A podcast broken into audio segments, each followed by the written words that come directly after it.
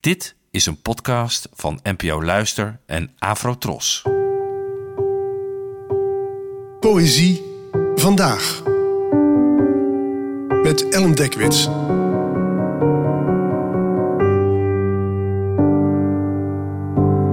Hallo, fijn dat je luistert. Het titeloze gedicht van vandaag werd geschreven door de Russische dichteres Nadja Delaland, geboren in 1977. Het werd vertaald door Maria Blostein en mij. Alle doden veranderen in kinderen. Ze zijn hulpeloos, we kunnen geen zak voor hen. Er is geen goddank. Kleed hen, keer hen, vrolijk ze op, zing liedjes, wees duidelijk, zeg dat ze niet op een dag zullen sterven. Draag ze de hele nacht rond, plant ze daarna naast het huis, blijf kijken of ze uitkomen. Als er uitlopers zijn, bespat ze dan, zoals regen op taps toelopende neuzen. S'nachts zul je het kuilgraan plukken. Gloeiende zaden uit de aarde.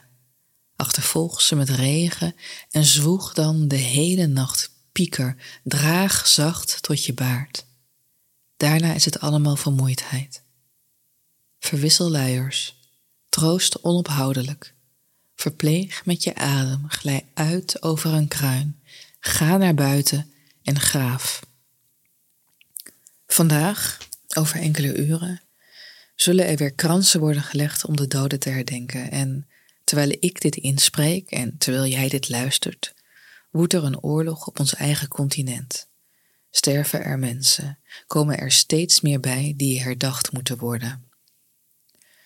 En vaak als ik aan de gestorvenen denk die ik zelf heb mogen kennen, bekruipt me toch een gevoel van machteloosheid. Want je wil je overleden vrienden, familie of geliefden eigenlijk nog steeds in veiligheid brengen. Ze beschermen tegen de dood, ook al is het daarvoor al te laat. En dit gevoel spreekt ook sterk uit het titeloze gedicht dat je zo even hoorde. De doden, zo begint het vers, veranderen na hun verscheiden in kinderen. Ze zijn weer klein, hulpeloos, we kunnen niets meer voor hen betekenen. Maar dan is er ook nog de verbeelding, waar we deze machteloosheid een beetje in kunnen laten uitrazen. Haast kunnen doen alsof de doden niet zozeer nog te redden, maar nog wel te verzorgen zijn. En de dichteres in kwestie, Nadja Delaland, is in Rusland beroemd en ze is fel anti-Poetin. Ze schreef dit gedicht naar aanleiding van de oorlog in Oekraïne, toen het langzamerhand duidelijk werd dat je als Russisch staatsburger compleet machteloos was. Protesten konden niet voorkomen dat vaders, broers of neven werden opgeroepen om te dienen in het Russische leger. Demonstraties weerhielden niet het sterven van talloze Oekraïners en Russen. Het maakt de levenden in dit gedicht even machteloos als de doden. Er zit niets anders meer op dan de doden te verzorgen.